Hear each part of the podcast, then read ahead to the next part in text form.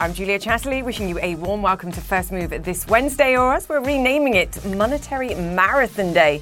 A whole cornucopia of central bank action taking place today. The main event, of course, a rate hike decision from the Federal Reserve and Chair Powell's news conference later on. No preview required, really, because the Fed strategically told a few select reporters earlier this week exactly what they were thinking, and now a rate rise of 0.75% is all priced in and fully expected. So the big question is, what happens in July and September, and what do they say about those months? So the Fed's forecasts are going to be key to watch today. Though not to be outdone, we have an ECB OMG moment with the European Central Bank announcing an emergency meeting that it will, quote, apply flexibility and is working on an instrument to address rising bond yields in some member countries. I have no idea what that means, but we'll discuss it very soon. Brought on, of course, by its decision to begin raising interest rates. Some serious yield yikes in play. Italian bond yields surging to over 4% this week. Rising yields equals higher borrowing costs. And that's a huge concern when your debt to GDP ratio is around 150%, just to mention Italy, not other countries as well. Plenty of challenges there.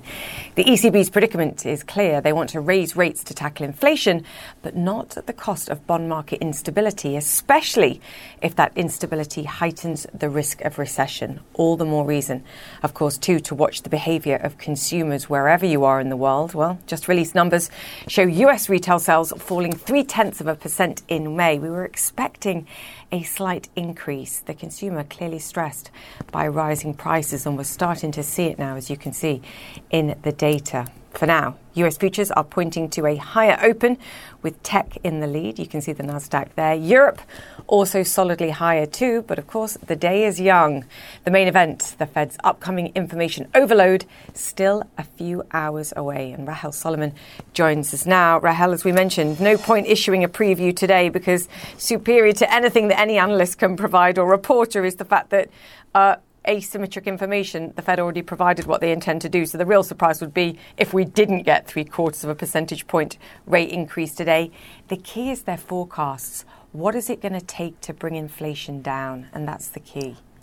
Yeah, I think that's a great point. And look, I think with no signs of inflation easing, the Fed clearly had to throw out its playbook, which is why we sort of got that messaging, as you alluded to earlier this week, in reporting that the Fed was actively considering 75 basis points. Take a look at CPI just to sort of start from there, right? Just to start to get a sense of where we are. If you look at CPI from January 2020, you can see why Powell himself has called inflation unacceptably high.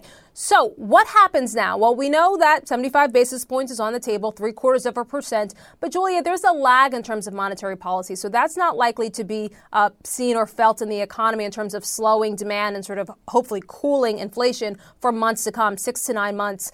But what we might also see is signaling, messaging that the Fed has inflation under control. There has been a real concern among some in the investment community that the Fed is behind the curve, that it's too slow, that it really is letting inflation just run rampant. Take a look at this tweet put out yesterday by Bill Ackman, a hedge fund manager here in the U.S. and a very prominent investor, saying, look, the Federal Reserve has allowed inflation to get out of control. Equity and credit markets have therefore lost confidence in the Fed.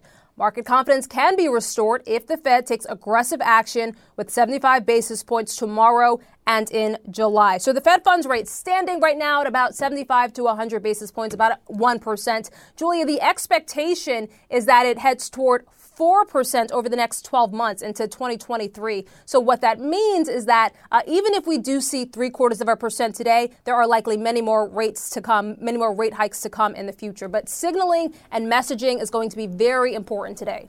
Yes, so important. And we're committed to this. And actually, that was a great tweet by Bill Ackman, too, because it was about the commitment to keep going, irrespective of the consequences and the volatility in the markets. I think one of the things that he's going to be asked today is whether they would consider doing a full 0.5% rate hike. And his answer to that is going to be so important, too, to your point about credibility and perhaps having a situation now that's out of control and trying to get it back under control. Rahel, we shall see. You're going to have an exciting day. Great to have you with us. Thank you for that. Now, not to be outdone, the European Central Bank says it will, quote, apply flexibility to ease the turmoil we're seeing in the bond market. The ECB held a surprise meeting Wednesday to discuss the sharp sell-off, which has brought back unpleasant memories of the region's debt crisis. Claire Sebastian joins me now, and therein lies the key, Claire, because they have this situation where they, like many other central banks, want to get inflation under control, but they also don't want to create such a degree of instability in the bond markets that perhaps they push some nations, like in Italy, for example, into recession at the same time. Challenging. Yeah.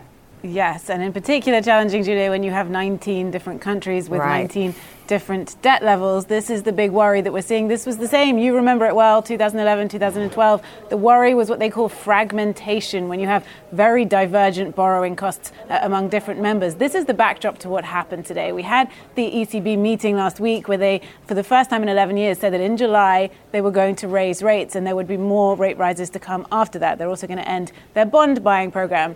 So at that point, bond yields across Europe, Germany, Italy even, start to go up because many in the markets believe that they hadn't given enough detail. They hadn't given a timescale, any threshold for what they were going to do to try to tackle this issue of fragmentation. So we continue to see the bond yields go up, the difference between German and Italian yields in particular.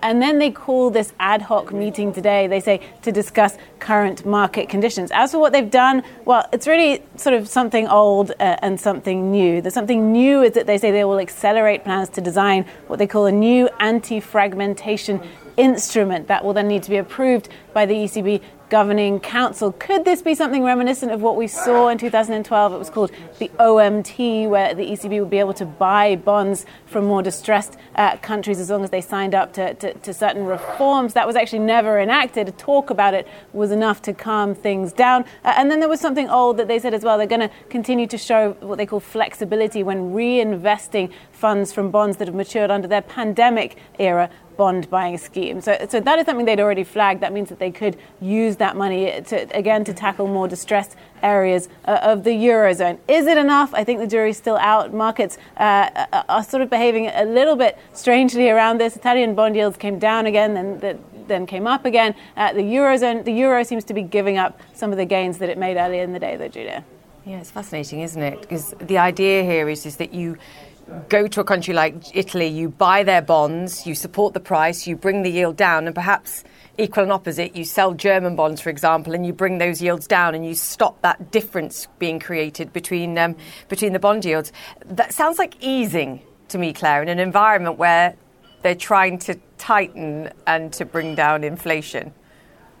Yeah, you know, Julia, I was thinking about this. This is really the crux of this, I think, how difficult it is after 11 years of either rock bottom or negative interest rates to bring them back up again. The euro's only been around for 20 years, and most of that time has been spent with these rock bottom or negative interest rates. So this is really tricky. And of course, the backdrop in Europe is a little different to the United States. Inflation is, like in the United States, very high, but they are more vulnerable to shocks, to these energy shocks coming from the war in Ukraine. You know, we've seen the gas cut off to Poland and Bulgaria. Just this week, we saw that Gazprom has reduced the supply of gas through the Nord Stream pipeline. So these shocks are sort of coming, with quite a degree of frequency to Europe. Inflation is perhaps more unpredictable in this area. And that's why I think another reason why the ECB has to be quite wary and has to tread very carefully here. And it's like that for the US Federal Reserve as well. For the first time in decades, in that case, they're having to say, look, we can't be the ultimate backstop, really. We simply can't because we have to get inflation under control. And, markets don't like it. Claire Sebastian, thank you so much for that. Now, difficulties and challenges. That's what the Chinese government says it's facing as its economy recovers from lockdowns and supply disruptions. Retail sales down 6.7% in May from a year ago, while the youth unemployment rate is at a new record high of 18.4%. Selina Wang joins us now on this. Selina, let's talk about that retail sales, because we were talking about the risk yesterday that consumption spending among consumers remains depressed simply because there's a concern to go out there. And for 3 months in a row now, the retail sales suggests that's the case.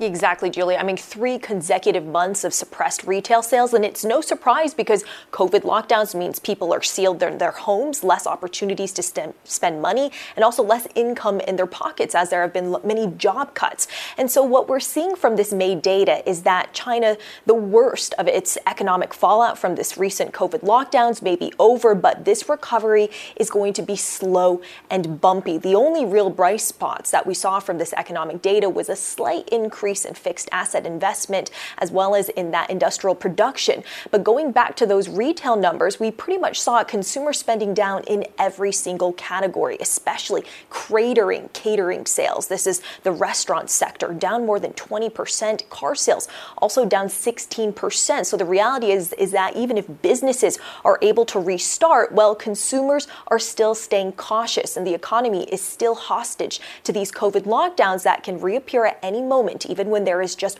one COVID-19 case. Analysts, they are still predicting that China's economy could actually contract in the second quarter. Some economists are calling this the biggest economic challenge for China in the past 30 years, Julia.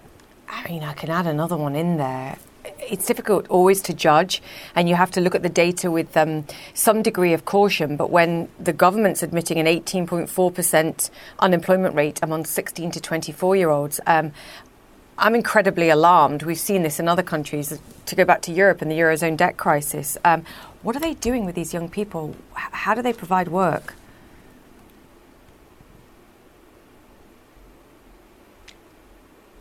Yeah, Julia, that is a record high youth unemployment rate, more than 18%. As you say, this is the worst ever. And part of that reason for the big hit is that the services sector getting hit very hard by these COVID lockdowns. That is a big driver of youth unemployment. On top of that, you've got the regulatory crackdown on the tech sector. That has long been a source of well-paying jobs for young people. And of course, small businesses, which are a major driver of China's economy, also getting hit hard by these COVID lockdowns. So it is a very bleak job market for these more than 10 million young graduates that are set to graduate in the coming months. And that frustration we are seeing from these young people, it is spilling onto Chinese social media. We've even seen some rare protests at prestigious Chinese universities over these COVID-19 protocols. And unfortunately, Julia, a lot of the focus of stimulus from Beijing, it is not focused on increasing income for people, on helping people who've lost their jobs. It's more focused on stimulating businesses, increasing loans to these businesses. So a lot of these young people, it's not hard to see why they are stressed. They've dealt with years of on and off lockdowns during their prime college years, and now they're seeing their jobs disappear. Julia?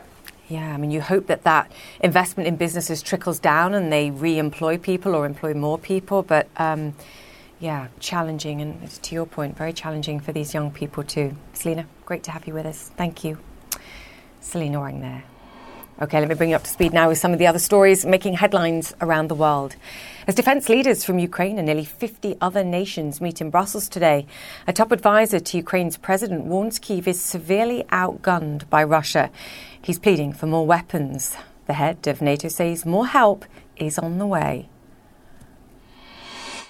We are extremely focused on stepping up, providing more support, more advanced weapons, and also to do that in the best possible way for the Ukrainians, because we support them in their just fight against the brutal Russian invasion. But former Russian President Dmitry Medvedev gave an ominous warning.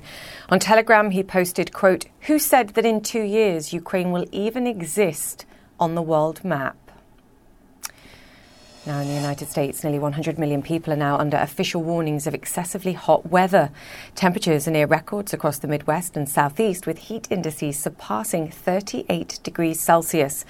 Many people are having to do without cooling after storms damaged electric power grids earlier this week. In other parts of the world, India and Pakistan are dealing with more record-breaking heat after reporting their hottest March on record too. Pakistan's climate ministry says the country jumped from winter to summer this year without experiencing any spring.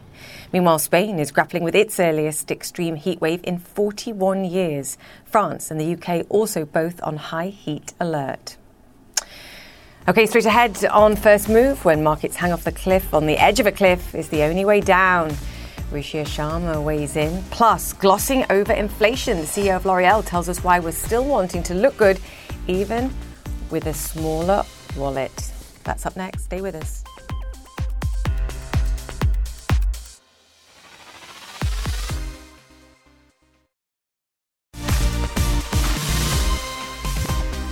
Welcome back to First Move, and what a week already. Crypto prices tumbled due to a Celsius marketplace freeze. The Fed's up next. Powell not yet ready to appease their plans for aggressive rate hikes. The market clearly sees. And as for the bear market tumble, we ask, when will it ease? Well, the good news this morning, US futures currently on track for a higher open. This after five straight losses for the S&P 500 that pushed the benchmark index firmly into bear market territory, now some 21% below recent highs. And investors also bracing for an afternoon of frenzied Fed action too. The US Central Bank set to deliver a 0.75 percentage point rate hike. It may also prepare markets for a similar move next month. But of course, rate hikes have consequences. The ECB dealing with market reaction to its hawkish policy pivot last week, announcing at an emergency meeting today, as we've discussed, that it's working on a, quote, instrument to address rising bond yields brought on by its decision to begin tightening policy. Much to discuss. I'm pleased to say Ruchir Sharma, chairman of the Rockefeller International and author of The 10 Rules of Successful Nations, joins us now. Ruchir, always great to have you on the show. Let's talk about the Federal Reserve first. If you look at what the Fed whispered, as it's known, to the market earlier this week, the message was, look, we clearly have to do more. 0.75 percentage point rise expected today. But the market's priced a couple more, virtually, over the next few months. The messaging today from the Fed is going to be vital to either approve of what it sees or perhaps push back in some way. What are you expecting? Yeah, I think, Julia, as you said, that the Fed is so far behind the curve here, which is that if you look at past tightening cycles, we have never had so much tightening anticipated and priced this far forward, right? Which is that the Fed funds rate today is still very low. They're pricing in the rate to virtually triple over the next year, year and a half or so. So that is a very unusual development. So just tells you that how far behind the Fed is. So no matter what the Fed does today, it's going to be very difficult for the Fed to be in control here or send the message that it is ahead of the game. So that's how far behind the Fed has left itself, and that's a real problem. Now, the good news is this, in a way, that what's also very unusual about this tightening cycle is that there seems to be a lot of political consensus. In the past, if you recall, when we had tightening cycles, a lot of politicians would bicker about it. The last time Fed raised rates by 75 basis points was in 1994. And there were a lot of politicians who were very upset about it.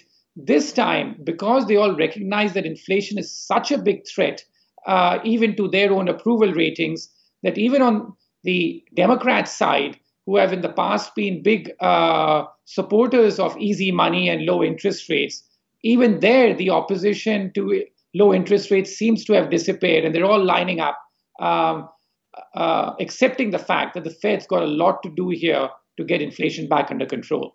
You could argue that they've got nothing to lose either, because they're being blamed in many respects for the higher prices. And if the central bank steps in and makes things more painful in terms of higher interest rates, higher credit cards, more expensive loans, then that's the central bank's fault, not the government's fault. So there's perhaps invested interest in here too. I guess the big question is, how much is enough, Ruchir? And what's worse for consumers, the pain of higher prices or the risk, perhaps, that to your point about them being so far behind where they need to be and having to accelerate and do this so quickly that the risk of creating a recession is also that much higher?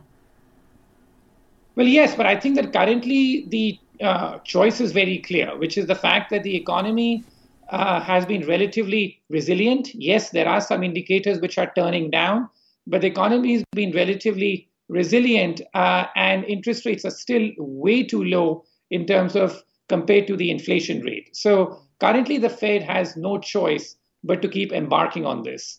And so many excesses have been built up in this bull market, you know, which really dates back to 2009. We had that sharp but very short-lived decline during the pandemic.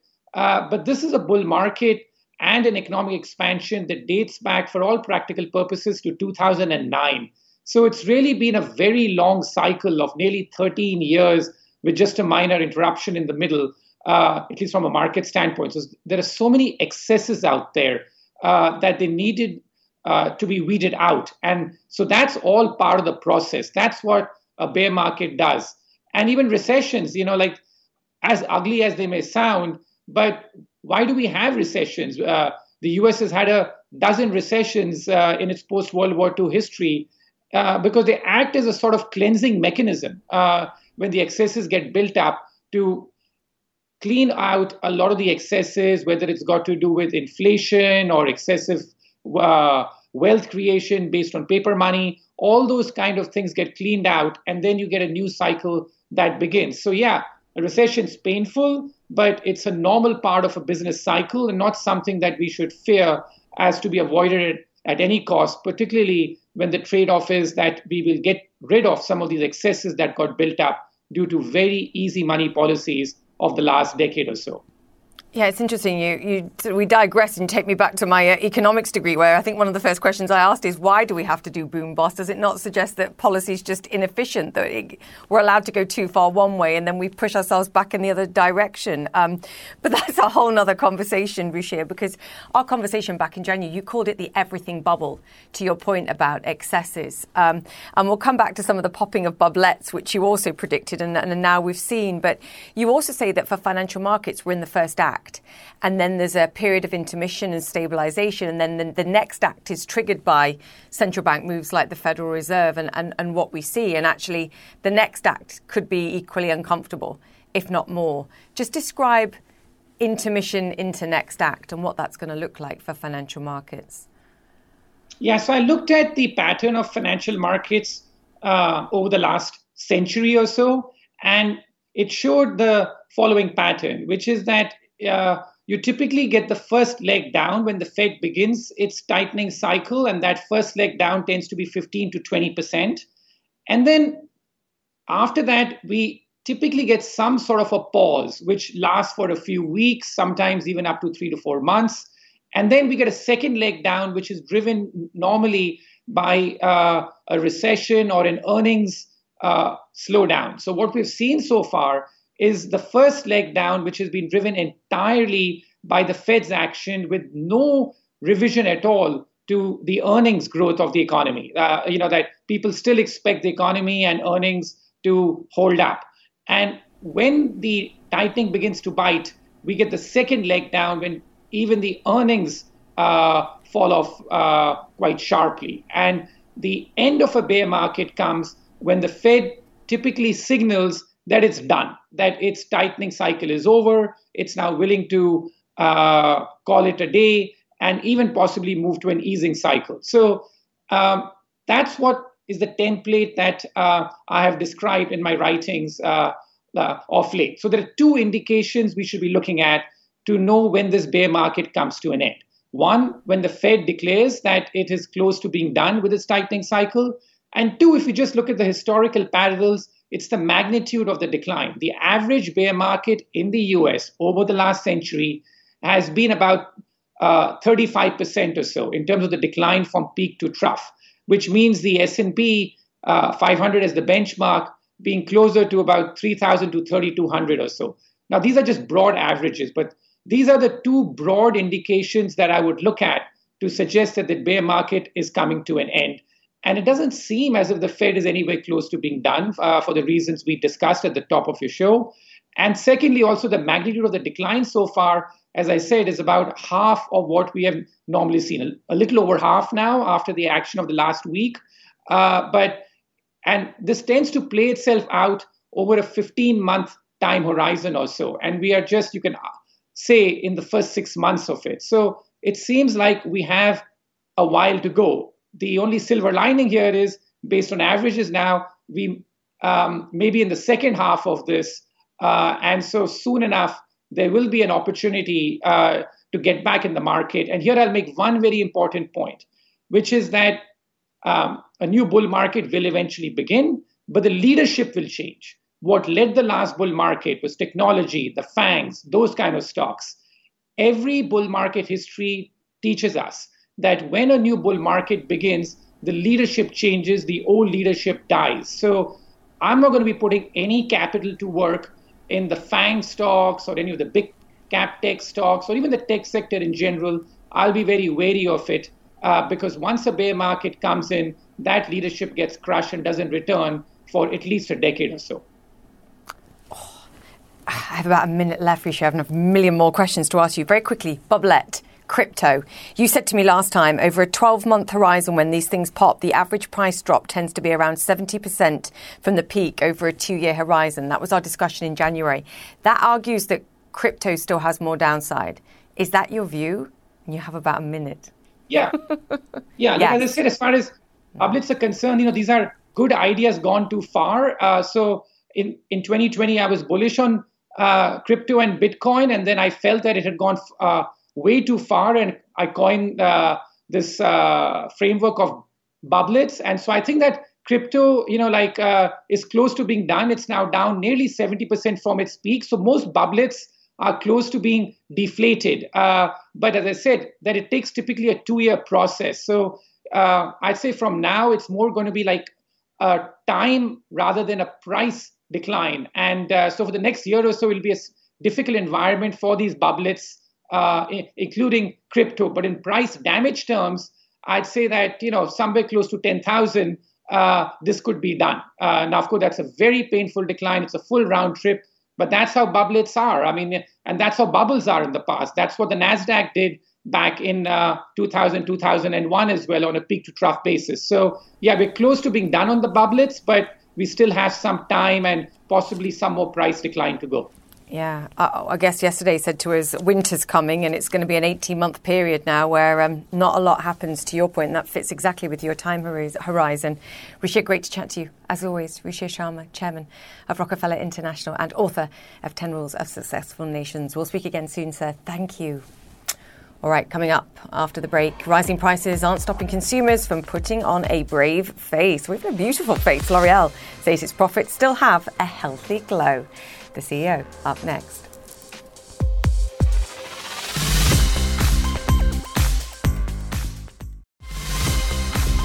Welcome back to First Move, and truly a central bank bonanza this Wednesday as we await Fed Chair Powell's policy power moves later today and digest the ECB's promise to use power tools of its own to deal with rising sovereign bond yields. In the meantime, US stocks are higher in early trade. Here is the picture. That's a nice bounce. The tech-heavy Nasdaq rising for a second straight session ahead of the Federal Reserve's decision. A 0.75% rate hike already baked into the markets here. But remember, this is a day when the Fed members project how far rates may have to rise in the future to contain inflation. So brace for more surprises to come.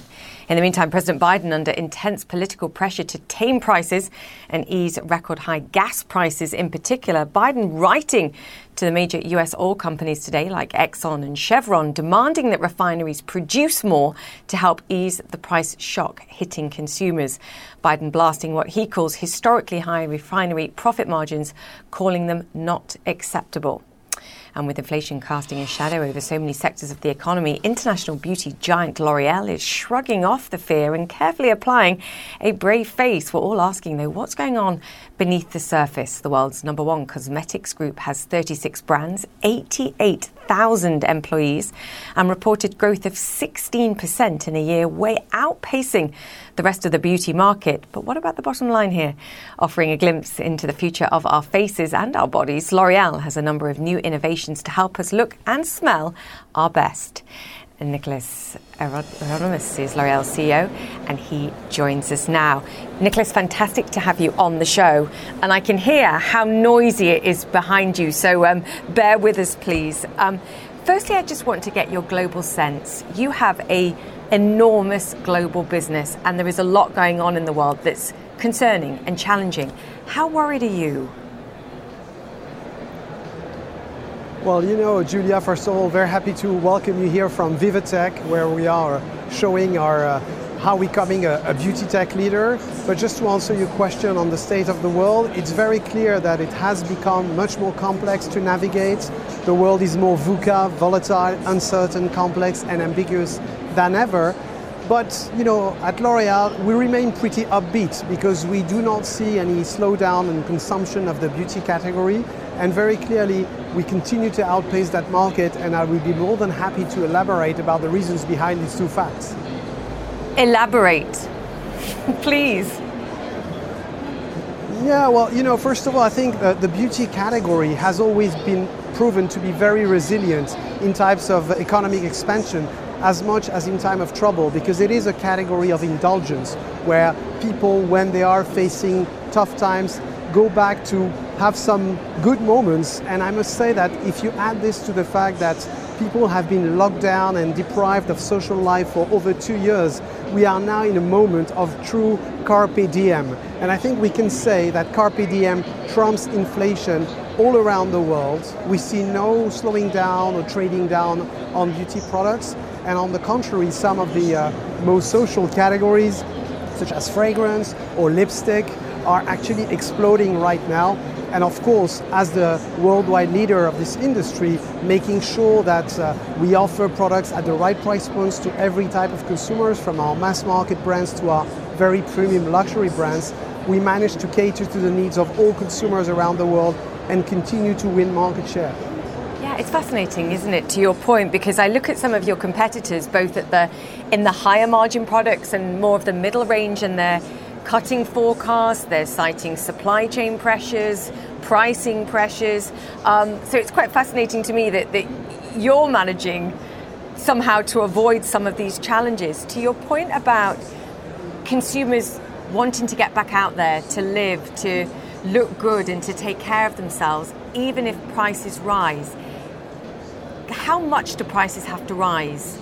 Just based on your experience, before consumers do start to make choices, like how much more room have you got? Well, you know, first of all, I have to say we are facing the same challenges as our competitors, but we are managing through them. And as far as price are concerned, we are, passing price increases on most of our brands or adapting our promotional strategy. And so far, we haven't seen absolutely any slowdown of our business. If I look at our first quarter results, we grew, as you know, by 13.5%. One-third of this was volume and two-thirds was value, which showed that you can valorize, of course, to a certain extent, and continue to grow in volume. And our whole strategy is to have a wide pyramid of price levels, starting from our mass market divisions to our luxury brands. And we have, creams that start at €8 or $8 and creams that sell at €400. And so there's a good product for everyone. But in the end, what really matters is that this is an offer-driven market. And if we come up with innovations, and we launch lots of innovations every quarter, every year, these innovations are tempting enough for consumers for them to be willing to pay the price. And that's part of the recipe behind the dynamism of the market and the capacity of L'Oreal to overperform that market. You know, I'm so excited to talk about some of your innovations and what you're presenting there. But I have one more question, because I think China today, again, topical with the fall that we saw in their retail sales, lockdowns, challenges. Nicolas, how are you achieving the growth and the sustained growth that you've seen, particularly over the last 2 years there? And what challenges are you facing there, and how are you getting around them? Does it come down to digital? Yeah. Well, first of all, we've been in China for a very long time. Our brands are loved by Chinese consumers, and the rising middle classes of China love L'Oréal Paris, number one brand in China, love Lancôme, number one luxury brand in China. And clearly, we've developed a pretty strong e-commerce know-how in China, with partnerships with the Tmall and the JDs and our teams there. So we have both enjoyed a great growth in brick and mortar as well as in e-commerce. And clearly, in the recent periods when most of the stores were closed, of course, particularly in Shanghai, we could continue to engage our consumers online. And April was a very tough month for everybody. But if I look at our May results in sellouts, the market in e-commerce went back to growth, whereas the brick and mortar remained negative. But when the market was around plus 5% in May in e-commerce, we were at plus 30%, because we know how to tempt our consumers, engage them with nice offers, not promotions, but just great new products. And that's, I guess, what we're going to be doing in June, where there's a big event, it's called 618, which is a big beauty moment for Chinese consumers. And the early days of that festival are very promising. So We are confident in the short term, but more importantly, China is a long-term growth engine because the middle classes are going to increase by 300 million people between now and 2030 because the Chinese want and love beauty and because L'Oreal is their favorite brand there. So I guess you can count on L'Oreal and China to continue to deliver growth. Yeah, fascinating as well, the power of your brand, even given the backdrop and some of the challenges between China and the United States on a political level. That's a whole other conversation that we will come back to. I hope you'll come back and talk to me about. We have to talk about tech. And I could talk about all sorts of things, your digital profile, NFTs, because I know you're involved in that as well and engaging in Web3 operations. But actually, it's the sensation that did catch my attention, this in-store experience for measuring a consumer's reaction to scents. Talk us through this, because this is fascinating to me too. Yeah, well, it's very fascinating. You know, here at VivaTech, we are trying to present what we think the future of beauty is going to be, and we are here to write the future of beauty as leaders of this category. And amongst the many things we're presenting here on innovations, there is this famous scent station, which was developed with a startup called Emotive. And the whole idea was to help consumers navigate in the thousands of fragrances that are available and find the one that's right for them in a personalized way rather than the one that the beauty advisors wants to sell. And that's why we developed this tool, which is based on a questionnaire and a measurement with a helmet that measures consumers' emotions when they smell different accords. And we see their emotions, whether it's pleasure, whether it's energy, whether it's stress on the negative side. And thanks to this measurement, after smelling like 6 different accords, if I'm correct, they will get a recommendation of what is the fragrance that makes them feel the best. And we've tested it here, but more importantly in Dubai Mall a couple of weeks ago, and we had a 96% accuracy in terms of recommendations. So consumers left with a fragrance that they knew they would live well with, and that's, you know, when you make your consumers happy, that's the recipe of success and of ongoing success. So I'm very, very excited about this project. And that's just one of the innovations actually that you're looking at. Although I'd rather have 10 people around me with those helmets on and to measure how I smell. Because it's not just about me, it's how it's presented to everybody else, but I'm sure you're working on it. Very quickly, because we have around a minute, the shower head that helps you wash your hair, rinse your hair, but uses 61% less water. Just 1 minute, the selling point of this, I mean, it speaks for itself, but this is great innovation too. Yeah, I think it's a very important innovation. You know, as you know, we are the worldwide leaders of the professional industry, and in hair salons, even before talking about people's homes, in hair salons you're using thousands of liters of water to rinse shampoos or hair colors. And we found and worked with this great startup called Gyosa, which designed this shower head that actually reduces the use of water by reducing by 10x the size of water droplets, that allows you to rinse whatever you need to rinse using 60% less water, and of course having to heat up 60% less water. So it's a major contribution to our L'Oreal for the future sustainability trajectory, and we are just beginning to roll it out. We've put it in 4,500 salons, planning to extend it to 100,000, and hopefully, and I know they're working on it right now, maybe bring it to people's homes, because if we can also bring that to people's home and maintain the pleasure of a shower, but the reduction of water consumption, that will be again a major contribution to a better planet and to creating beauty that moves the world. Yeah, and far less water heated, to your point too. This is an energy consequence there as well. Nicolas, fantastic to chat to you today. Thank you so much, and please come back soon and enjoy the event. I know you're going to have fun there. Great to chat to you. The CEO of L'Oreal there. Thank you very much, Julia. Thank you. Talk to you Great soon. To chat. Bye. Welcome back to First Move. And how about this for some crypto consequences? El Salvador embraced Bitcoin like no other country, even going as far as adopting it as legal tender. And the government has amassed more than 2,300 Bitcoin since September of last year, at one point worth $103 million. That investment, of course, now worth significantly less as prices plunge. But the country's finance minister says the fiscal risk is, quote, extremely minimal. Patrick Ottman joins us now. Patrick, unrepentant, I think, is the way we could describe the president. I saw he tweeted, you're telling me we should buy more Bitcoin. I suppose it's called averaging in, I believe, in market terms. What are the financial consequences, Patrick, though? How material are they? You know, it was just about a year ago, Julia, you and I were talking about this bold bet by El Salvador's president, Nayib Bukele, on Bitcoin, and it's impossible to look at it any other way that this was a very bad bet, because not only was it purchasing all the Bitcoin, it was essentially rebranding his country as a Bitcoin country, giving all of his citizens a digital wallet, trying to entice Bitcoin entrepreneurs to come and live in El Salvador, saying they wouldn't have to pay taxes, talking about building this futuristic Bitcoin city. And it has not worked out according to plan, whatever El Salvadoran officials want to claim. They've lost a lot of money on this, a lot of prestige, and it continues to look like the situation will get worse and worse, despite Nayib Bukele claiming that they are going to continue to buy the dip as he has over the last several months. The problem has been they have not bought the dip. The prices continued to fall, and so much of their image, their economy is tied into Bitcoin right now. So even if it's not a large portion of their budget, it's having other impacts in terms of their credit rating, their ability to repay debt.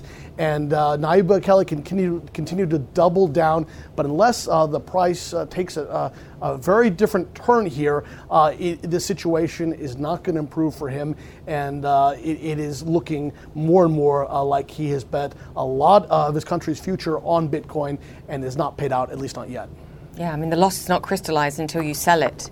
However, to your point, that perhaps the credibility here is an even bigger loss, and the challenge is not yet over. Patrick, we're going to talk about this in the next hour. Much to discuss. I'll speak to you soon. Thank you so much for that report for now. Thanks. Patrick Artman. Okay, after the break, a K-pop bubble bursts. BTS says they're taking a break, but does that mean they're gone for good? Details next.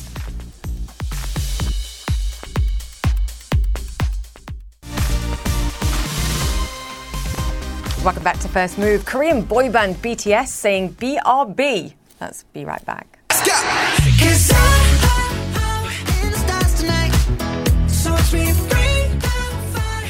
They came in like dynamite, but now they're taking a break from blowing up the music charts. The supergroup was very careful to call this break a hiatus. They say they want to explore solo projects, and one of them did admit they were going through a, quote, rough patch right now. So what on earth's going on? Paula Hancock joins me from Seoul. This story is huge, and I've seen the fan fallout, which is, I think, best described as devastation. Interesting that the leader, though, said that he felt guilty and afraid to ask for the rest that he needed. So Paula, what's going on and what has the fallout been?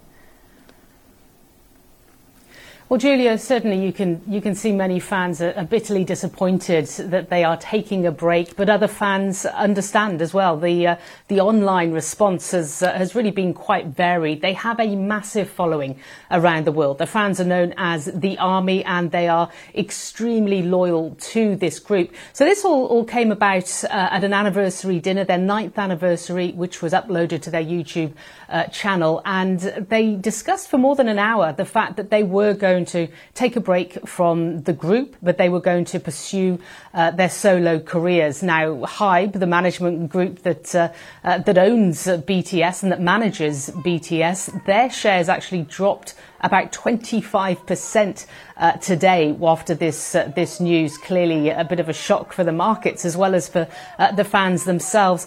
They are an extremely successful band. In fact, that's a bit of an understatement. They are the first group since the Beatles to have had 3 number 1 albums on the Billboard 200 chart, nominated for 2 Grammy Awards, and the list goes on. Now, one of the things that many of them were saying was that they needed a break. They needed a rest. They felt that being part of the K-pop industry did not give them a chance to mature, although one of them did point out that they are concerned for their fans. Right now, we've lost our direction, and I just want to take some time to think and then return. But that just feels rude to our fans and like I'm letting down their expectations. Worth pointing out, they all have military service coming up as well. By the age of 30, the group is between the age of 24 and 29. Julia? Yeah, not been given, at least yet, the exemption that sports stars, for example, receive. Well, we wish them well on their hiatus. Paula Hancock, it's great to have you with us. Thank you for that. And finally, on First Move, most of us remember the South Korean series Squid Game as grisly but gripping. Well, the makers aren't done with it yet. They're turning it into a reality TV show with the largest prize in TV history of over $4.5 million. Good grief. But don't worry, we promise no one dies in Squid Game the Challenge.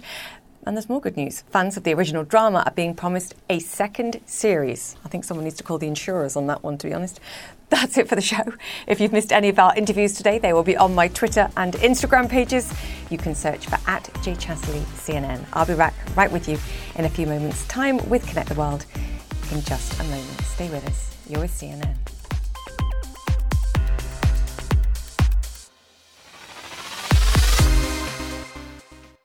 When you work next level. And when you play next level. And when it's time to sleep, Sleep Number smart beds are designed to embrace your uniqueness, providing you with high-quality sleep every night. Sleep next level.